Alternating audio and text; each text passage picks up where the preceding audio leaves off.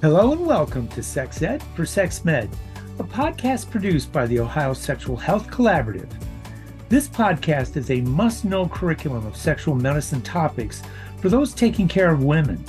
Our mission is to promote current and accurate evidence based knowledge regarding the entire field of sexual medicine. Today, we are talking about a problem that is neither rare or well known by providers, but is very harmful to sexual health. We're discussing vulvar skin disorders. Please enjoy this podcast. Today we have uh, Kelly Tyler, who is uh, an assistant professor at, of dermatology at Ohio State University. And I'm so pleased because uh, Dr. Tyler is uh, double boarded in dermatology and gynecology. And uh, as a gynecologist, OBGYN, uh, I could I could take a next the next hour and ask her uh, so many questions about all those funny things that I saw as an obstetrician that showed up on women during their pregnancy and and beyond. But uh, today we're going to focus on uh, vulvar skin disorders and, and, sexual health, and because this is an area where I'm just dumbfounded how much uh, is missed and and how many uh, missed opportunities we have to help people with their sexual well-being. So welcome, Dr. Tyler. Thank you for joining us. Thanks for having me. And let's start off our conversation, if you would, with just giving a brief overview of, of vulvar disorders and, and what we mean by that. Okay, so when we talk about vulvar disorders, it's really anything that specifically affects the skin or the modified mucous membranes of the the genital skin in females or those assigned female at birth. We see a variety of things in our specialty vulvar clinic at Ohio State. Most of them are diseases such as lichen sclerosis and lichen planus, which cause texture changes in the skin, scarring. A lot of patients suffer from itching, pain, we also see lichen simplex chronicus, which is a type of eczema um, that causes an itch scratch cycle on the vulva and can be very disturbing for folks who obviously you're itching all the time, you're out in public, you don't want to be scratching. And so a lot of people are embarrassed and and it affects their daily life. Uh, we do see some patients for vulvodynia. Uh, sometimes that's just a side effect of patients having some abnormal sensation in the vulvar area and they're just not sure what it is. And part of what we do is ruling out a primary skin condition. Some of the other things we see are psoriasis of the vulva, which sometimes can primarily affect the genital skin, even without affecting the rest of the skin. And we also see some hidradenitis suppurativa, which is a condition that's genetic where people get painful nodules, draining sinuses in the skin folds. Uh, normally, they get them in the axilla and a lot of times the groin, but it can primarily involve the vulva as well. Now, yeah, I think it's obvious if if somebody just listened to you what uh, negative impact this could have on on sexual well-being. But would you speak to that for just a minute? So like you said, it, it's sort of obvious if someone's having itching in the genital area or they're having painful nodules or draining, how that could cause them not to want to have sexual intercourse. But some other things, as far as a deeper level on the pathophysiology of these diseases, specifically lichen sclerosus, it causes a thinning of the skin, something called atrophy.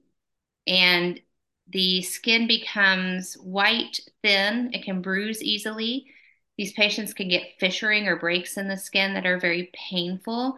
They also have a lot of itching.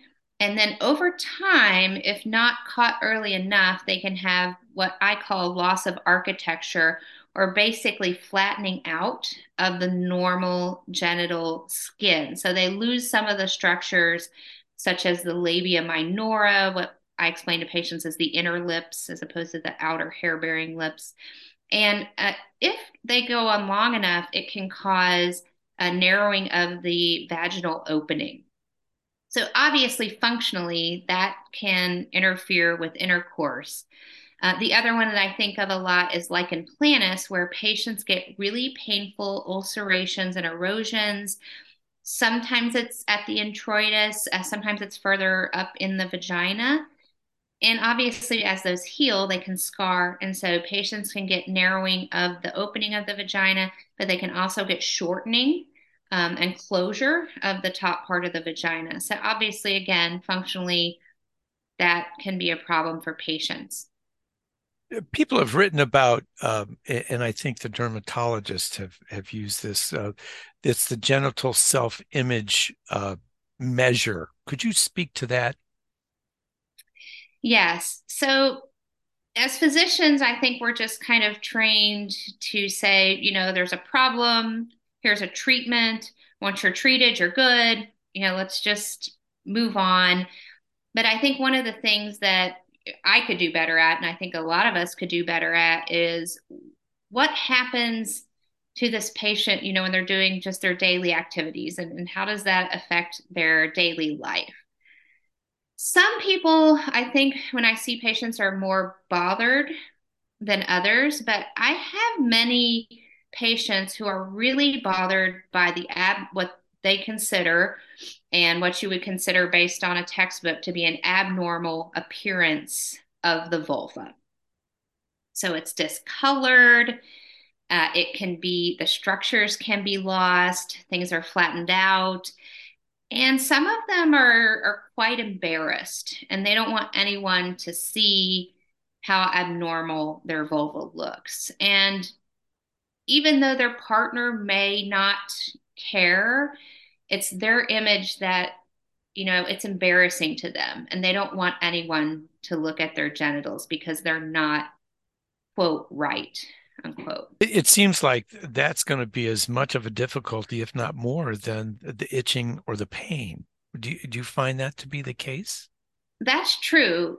For the most part, itching and pain, those things are, I would say, easily fixed, but with good treatment and adequate follow up, we can really get those things under good control.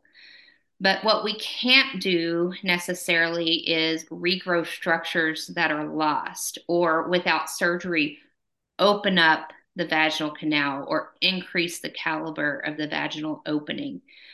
So we have these long term effects, even of treated disease, that are long lasting for the patient. Now, the, the, the killer question is is why are these missed so often? I mean, it's so second nature to you, but oh my God, what, why do we all see and we read about people waiting five years, 10 years to get this discovered and treated? I think there are two different things going on here. Uh, from a medical perspective, and I can say this because I trained in gynecology and practice general gynecology before I went back to dermatology residency. I can say there's so many things you need to train in when you're an OBGYN resident, right? You know, to, you need to know how to deliver babies, you need to know how to do hysterectomies, you need to mm-hmm. manage obstetric emergencies. So you're so focused on all of those things. Something like vulvar disease takes a back seat. And not every place has a specialist in vulvar disease. For instance, I went to UAB in Birmingham and we had someone who focused on vaginitis and he was the physician who gave the lecture every year on skin disease on the vulva. But that's what we got. We got one lecture every year. And you can't learn these skin diseases without seeing them over and over. And that's part of dermatology residency is being able to look at something and identify it, even if it's subtle, to catch something early. It, so, in turn, that's not really anyone's fault as far as from a physician's or a practitioner's perspective. It just isn't something that they see a lot or they've been taught a lot. If you look at the percentages, these diseases are fairly rare, maybe 2% or less of the population. And when I did general OBGYN, I maybe had one or two patients a year with lichen sclerosus, and then, you know, kind of flipping through my book to see what I'm supposed to give them. Oh, clobetasol. Okay, you know, is that an ointment? Is that a cream? What am I supposed to do? So that kind of leads into why I did this because I realized I was getting referrals from dermatologists, and I was a gynecologist who didn't get a lot of training in this. And that led me to think who's out there doing this? And I think, you know, dermatologists are trained to look at the skin, but some of them also don't feel that comfortable with genital exams. Right, right. From a patient perspective, these are really embarrassing. In the past, I think people didn't talk about itching or genital problems as much. The good news is things are taking a turn in society, and I think people discuss these more. You know, I have patients who come in and say, my girlfriends and I were having lunch and I happened to bring up lichen sclerosus and it turns out one of them has it and we had a conversation about it. But if you're someone who's, you know, itching and scratching and you're running in the bathroom at work because you're really itchy and you don't want your coworkers to know, maybe you don't want your family to know, maybe you're embarrassed to see a physician. And that was part of the paper I, I submitted for this interview was people who don't feel comfortable even approaching a physician about their problem. And I can't tell you how many times I have someone just come in for a skin exam and I happen to mention, Hey, do you have anything you want me to look at in the genital area? And after a minute or so, you know, they're kind of squirming in their seat, looking a little uncomfortable. They might say, Well, yeah, now that you mentioned it, they weren't going to bring it up. But since I mentioned it, I've had some itching or I had this spot or something's going on that isn't normal there. Well, I, I think that's great. I think that um, let's take a few moments and talk about and educate our audience. And I think if we could start with maybe looking at a differential diagnosis, I mean, there's itching and then there's pain, and there could be both. How, how do you break it down? So visually, I think being a dermatologist, looking at the patient visually and doing an exam is the best thing I can do. But there is a differential based on what their primary symptom is.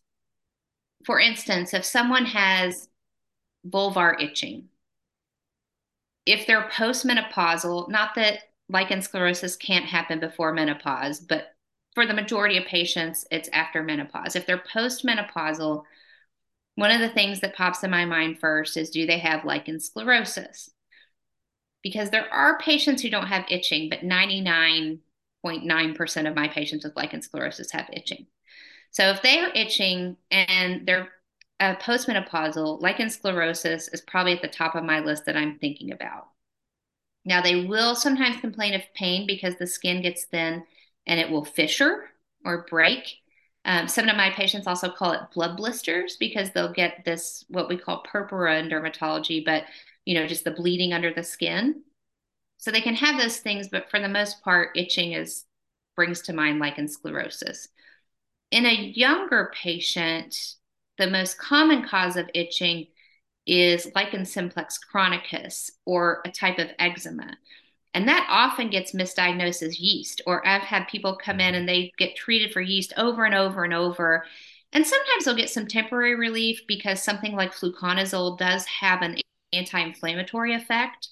And they might feel like they're getting some relief of itching, but we're really not treating the underlying cause. And those are the patients who are going to have the itch scratch cycle. So they tell you it itches, and so they scratch it, and it feels good temporarily to scratch it, but then it makes it itch more. And they just that's the person who's running to the bathroom at work because they just can't stop itching. When we talk about pain, uh, after menopause, one of the things I think of most often is lichen planus.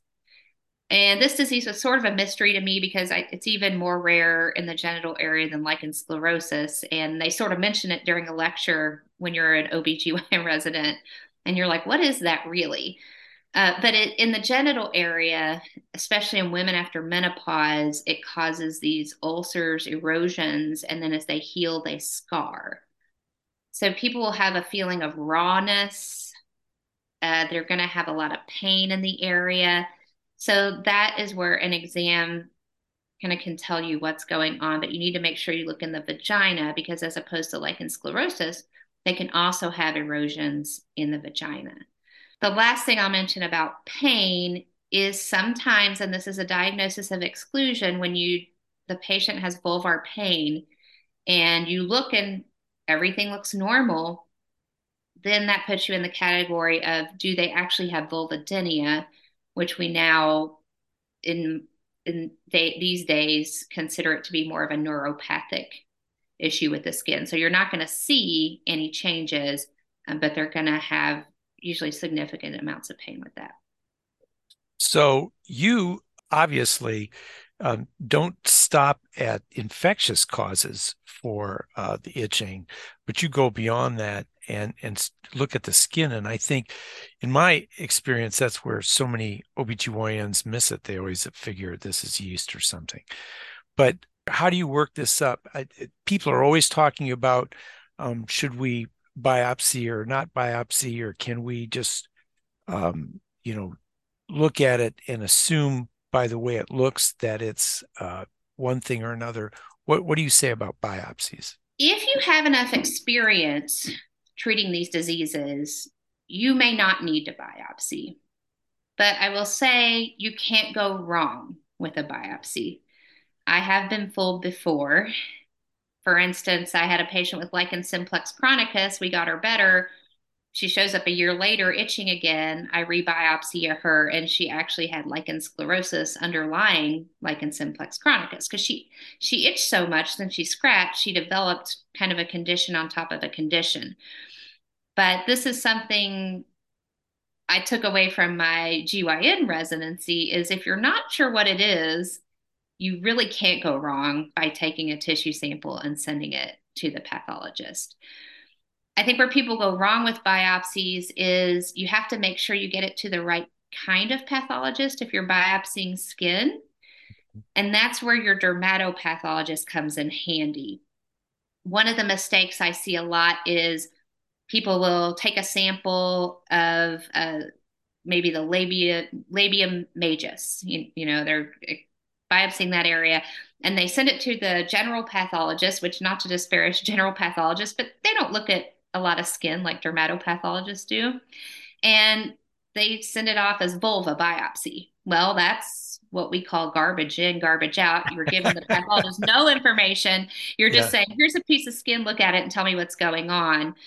So, two things you need to do you need to put your differential on there. You know, 59 year old female with genital pruritus and whitening of the skin or whatever you see on her exam, real lichen sclerosis versus you know lichen simplex chronicus whatever you know put something put some information at least so they have something to go on. And then if you're lucky enough which most people are or you can send it out to have a dermatopathologist at your hospital or somewhere nearby or at an academic center you can send it to definitely send it to the dermatopathologist because you're going to get I'll say more bang for your buck as far as what's really going on. Because sometimes the general pathologist will send back and say no cancer, which that's great, but it doesn't really help you with right. what really the skin disease is. Um, we we talk about uh, uh, dermatoses in menopause women, and of course that's a time when genital urinary syndrome of menopause is so common and um, I think at that time, I think the mistake I've seen so much is that people want to treat for the GSM mm-hmm. only. And mm-hmm. uh, what would you tell uh, a gynecologist or, or people examining women um, who a woman who is menopausal, how to sort that out? Yeah, it's a really astute question because I've seen it go both ways, actually. So we we do get referrals for patients, and they've been told they have lichen sclerosis, but what they really have is vulvovaginal atrophy uh, due to menopause. So you can kind of see that it it can it can be either side of the story. I think you can't go wrong uh, with treating atrophy because a lot of patients who have things like lichen sclerosis, lichen planus, also have atrophy because uh, due to lack of estrogen, just because they're postmenopausal. But really, what you want to look for is there's some other change. So, does it look like they're, you know, their labia minora just pale? You know, maybe it's just uh, they they their vagina is not well estrogenized, or do they actually have some skin texture changes that are pretty obvious? Uh, in sclerosis, it'll be white. Um, the the classic thing, which maybe isn't politically correct anymore, is cigarette paper, kind of like a thin cigarette paper. Um, you know, atrophic, like I said, they might have the little blood blisters, which we call purpura. They might have the splits in the skin or fissuring. So it's not just going to be, you know, the modified mucous membranes or labia minora are pale or the vagina is not well estrogenized. It's going to be a little bit more as far as there's going to be some more abnormalities on your exam. Can you have both? Yes. Okay. So let's talk about treatment. So how would you treat that? You mentioned clobetasol as a, a steroid that you'd use for some of these. Mm-hmm. How do you treat that? For lichen sclerosis, really the mainstay of treatment is an ultra potent topical steroid. And in the derm world, we are familiar with all the steroids. If you don't use steroids a lot, you're kind of like, what are all these different names?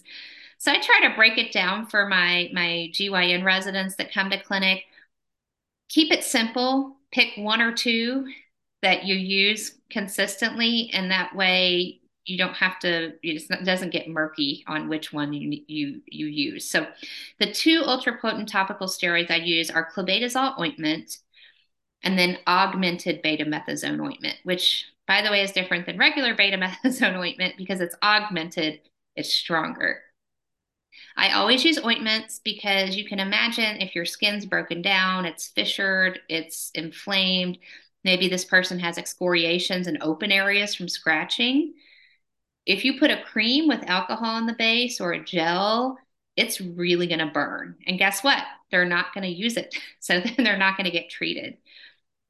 I do warn patients that sometimes if the skin's really damaged and broken down, anything they put on it might burn, but ointments are going to be much less.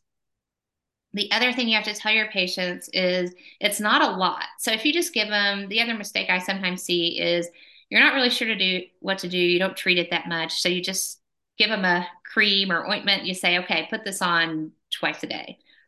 Well, you can't really do that because you don't want to put it everywhere on the vulva because then you're going to cause some side effects. You also don't want to be scared to use topical steroids because if you don't use enough, you're not going to treat the patient adequately enough. So what I tell patients is it's a pea or half pea size amount. Massage it around the vaginal opening, the perineum, uh, if it's if it's involving the perianal area, a little bit down there. So you can see that much is not a lot. It shouldn't feel greasy after they apply it. And then what I tell them is don't get it out where the hair is. Don't get it out on the hair bearing areas. First of all, that's not really where lichen sclerosis presents. It's going to be more like the labia minora, the introitus, the perineum. Second of all, when you start getting out into the hair bearing area and the groin folds, those areas are more prone to thinning from topical steroids. I like to use mirrors, demonstration. Some of these patients aren't used to looking at their genitals. Maybe they have some mobility issues. So you really need to make sure they understand how much to use and exactly where, to use it before they leave your office. You also have to do some pretty close follow up. So, what I do is I have them use it twice a day, morning and night, for about six to eight weeks. I bring them back. You're going to see the texture of the skin getting back closer to normal. So you're, I tell them I can't regrow the structures, right? If you've had some loss of labia minora, I can't regrow that. But we can get your skin back to close to normal texture. And then once we're accomplishing that, sometimes I'll go down to once a day for a few months and then maintenance treatment is two to three times a week of just that little half um, half pea size of topical steroids. For good. You said long term. Yeah. Okay. Yeah. So some of my patients will say, well, once you treat it, we're good, right? I mean, I don't have it anymore, which is not true. This is a chronic condition. Right. And if we don't do maintenance treatment, two things, well, several things can happen. They, they can flare back up they can worsen. So those very severe long-term lichen sclerosis cases that people look up online where the introitus is almost closed off. So if you don't maintain the results, they they can get really bad. And then third of all is a higher risk of skin cancer or VIN in these patients. We don't think it's super high; it's three to five percent. But if you look at the the rates of vulvar cancer, it's probably less than 1%, right, for the whole population. So that's significantly increased. And there have been studies showing that if we do maintenance treatment two or three times a week with a, a potent topical steroid, we think we get that risk down to 0%. So that's really the main thing I tell them is you you have to prevent cancer. You you want to prevent ups and downs, and although we have it under control, that doesn't mean it's gone. Well, that's great to hear about the uh, uh, decreasing the the incidence of of cancer. Another diagnosis that I think is so hard for an, an OBGYN is just the contact dermatitis. And I read that a lot of the pruritus, the itching, is a dermatitis and not even uh, uh, a dermatosis. So, how, how do you rule that out? That's tough for me. Yeah. Uh, so I guess I'm lucky that my other specialty area within dermatology is allergic contact dermatitis. And the reason I did that is because allergic contact dermatitis does have a pretty high incidence in these patients with genital dermatoses, either men or women or those identif- who identify as men or women. Um, so it can be a little hard because sometimes you have a problem on top of a problem. I'll give an example of a patient with lichen sclerosis and really bad uh, irritant dermatitis from urinary incontinence. So she's wearing pads, they're rubbing, you know, she's getting a lot of redness and irritation. And she was putting Aquaphor every day on this, which for the most part in dermatology, we say it's okay, but it contains lanolin, which is a potential contact allergen.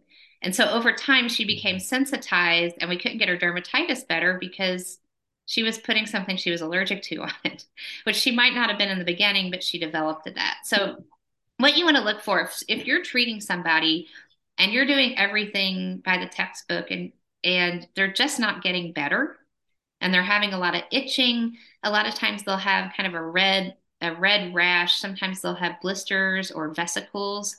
But a lot of times, because of the friction, those will erode. So they'll have erosions there and open areas of the skin and if it sort of looks geometric, right? So, say uh, they have a rash right where their pad would hit, mm-hmm. or maybe right where they're putting something on it as far as a topical, that's when you want to kind of think do they have allergic contact dermatitis?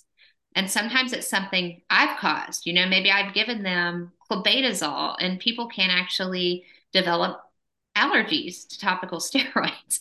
So I think the rule of thumb for me is if I feel like I'm giving them a good treatment that works for most everyone, but they're not getting better, then we need to look at a, a, contact dermatitis. And the way we diagnose that is something called patch testing. So they come in, we have little chambers, uh, little like metal chambers we fill with a, a, sample of a potential allergen, and we tape them on their back. It's usually about 80 things. And they wear them for 48 hours. They take them off at home, you know, mark them out and then on day five i read them. So if the if it's red and raised within the circle i know they're allergic to that. And then we start looking at their products and say what is it in that they're using? And then we give them safe products without that chemical or substance to use. Okay that's great. Well that's beyond um, our pay grade i think. So yeah. we'll we'll get to know some more dermatologists i think. That's so right. you know i i again to, to help colleagues and especially learners uh, develop good habits. I know for a lot of people if they hear oh mrs so and so has vaginal itching, itching what do you want me to do? and people just oh send her in this or send her in that. To give me a, a an approach. Um, somebody calls the office and says I've, I've got this itching. What would you what would your one two three step be to to to to go through things and and not miss infectious reasons but then not miss what we've been talking about. Right. So i guess i'll think of myself back you know when i was a general gynecologist you what what would i do? And what would i do if i could go back in time and be a general gynecologist again um, without this training? Um, so first of all one of my partners dr bartholomew says yeah the vagina doesn't itch. If someone's itching it's probably actually on the vulva. And they can get itching on the vulva from a yeast infection. I think I have the luxury of by the time people have gotten to me, the infectious things have been ruled out. But it's definitely something you want to look at. You know, someone calls in with itching. one of the things we do a lot, even for our established patients that we're treating for skin disease, is a yeast screen. So you're actually sending out the culture or the screen and it can tell you if it's candida or you know what what subspecies it is and you can you know if you want to do a vaginitis panel that that includes other things like you know gonorrhea chlamydia trichomonas i think that's a reasonable thing to do first the bad thing is if you just assume and i know we're all busy and I do this too in dermatology. Somebody calls in and I say, well, just send them in some some steroids, some prednisone, and, and their rash will get better. But the mistake is if you don't see them, you could be missing something besides a yeast infection or something infectious that's causing their itching. So you really need to get them in, maybe rule out the infection first. If there's nothing there and it's not working, then you need to really take a close look at the skin and see is there something going on that's on the skin that's causing itching. Uh, ask them what they're using on the vulva because you uh, you'd be surprised what people will put on their genitals. I've had people spraying bug spray, you know, people using Lysol, all sorts Whoa. of things. Okay, when people are itching, they get desperate. They put a lot of stuff on their genitals. Wow. Um, so you have to ask what they're using. Maybe it's a product or something that's irritating. Uh, the other thing is always pads. I say never use always because that nylon lining is really irritating. Do they have incontinence and they they have urine that's irritating the skin? So there are a whole host of things uh, that can be going on that can cause irritation or itching that may not actually be, you know, lichen planus or lichen sclerosus.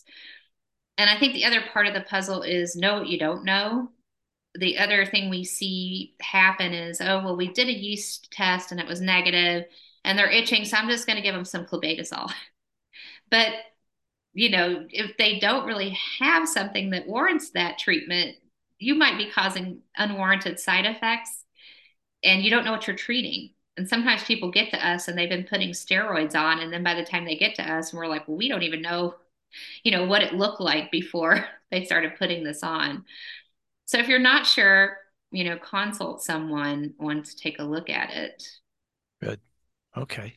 That's uh, what's that's great, great uh, gems of wisdom. Uh, for you know, our parting shots. What what great pearl would you drop in the laps of our learners? So, I would say first of all, know what you're treating, and don't be afraid to biopsy someone if you're not sure. Secondly, if you are treating something like lichen, lichen sclerosus, make sure you educate the patient and do adequate follow up. And if you don't have the ability to do that, you know, you're too busy, you do a lot of obstetrics, you don't have time to to follow these patients in clinic, find someone who who specializes, who who can can do that. Don't just throw anything at the patient. You know, just don't throw steroids at them uh, for a presumed diagnosis. And if you are using something like topical steroids or topicals, use an ointment, an ointment base, because things like creams, gels, they're really going to burn. And then your patient is not going to get treated. They're not going to trust you and they're not going to come back and they're not going to get better. The final pearls, I will say, is if they're not getting better and you think you're doing the right treatment, don't be afraid to biopsy them or biopsy them again if you've already done it. And then think about the risk of cancer in these patients with long term lichen sclerosus and lichen planus. If it's someone who has a, a new painful area, something just doesn't seem right, maybe they have an ulceration or a, a thickened area that looks, you know, a growth that just doesn't look normal you know, biopsy to rule out squamous cell carcinoma because those can have a higher risk of developing in these patients. Well, again, thank you so much. Uh, this is uh, a talk that I've really looked forward to hearing because uh, I just see people miss so much. And I'm excited that you could inform people what to look for, even if they don't treat it. Like you said, uh, get find find a colleague that does. So thank you and, and have a wonderful rest of your day. And we again, we appreciate your expertise. Thank you for having me. Thank you for listening to this episode of Sex Ed for Sex Med. Please find the articles used in today's discussion in the show notes for further study. Also, you will find the contact information for our expert today.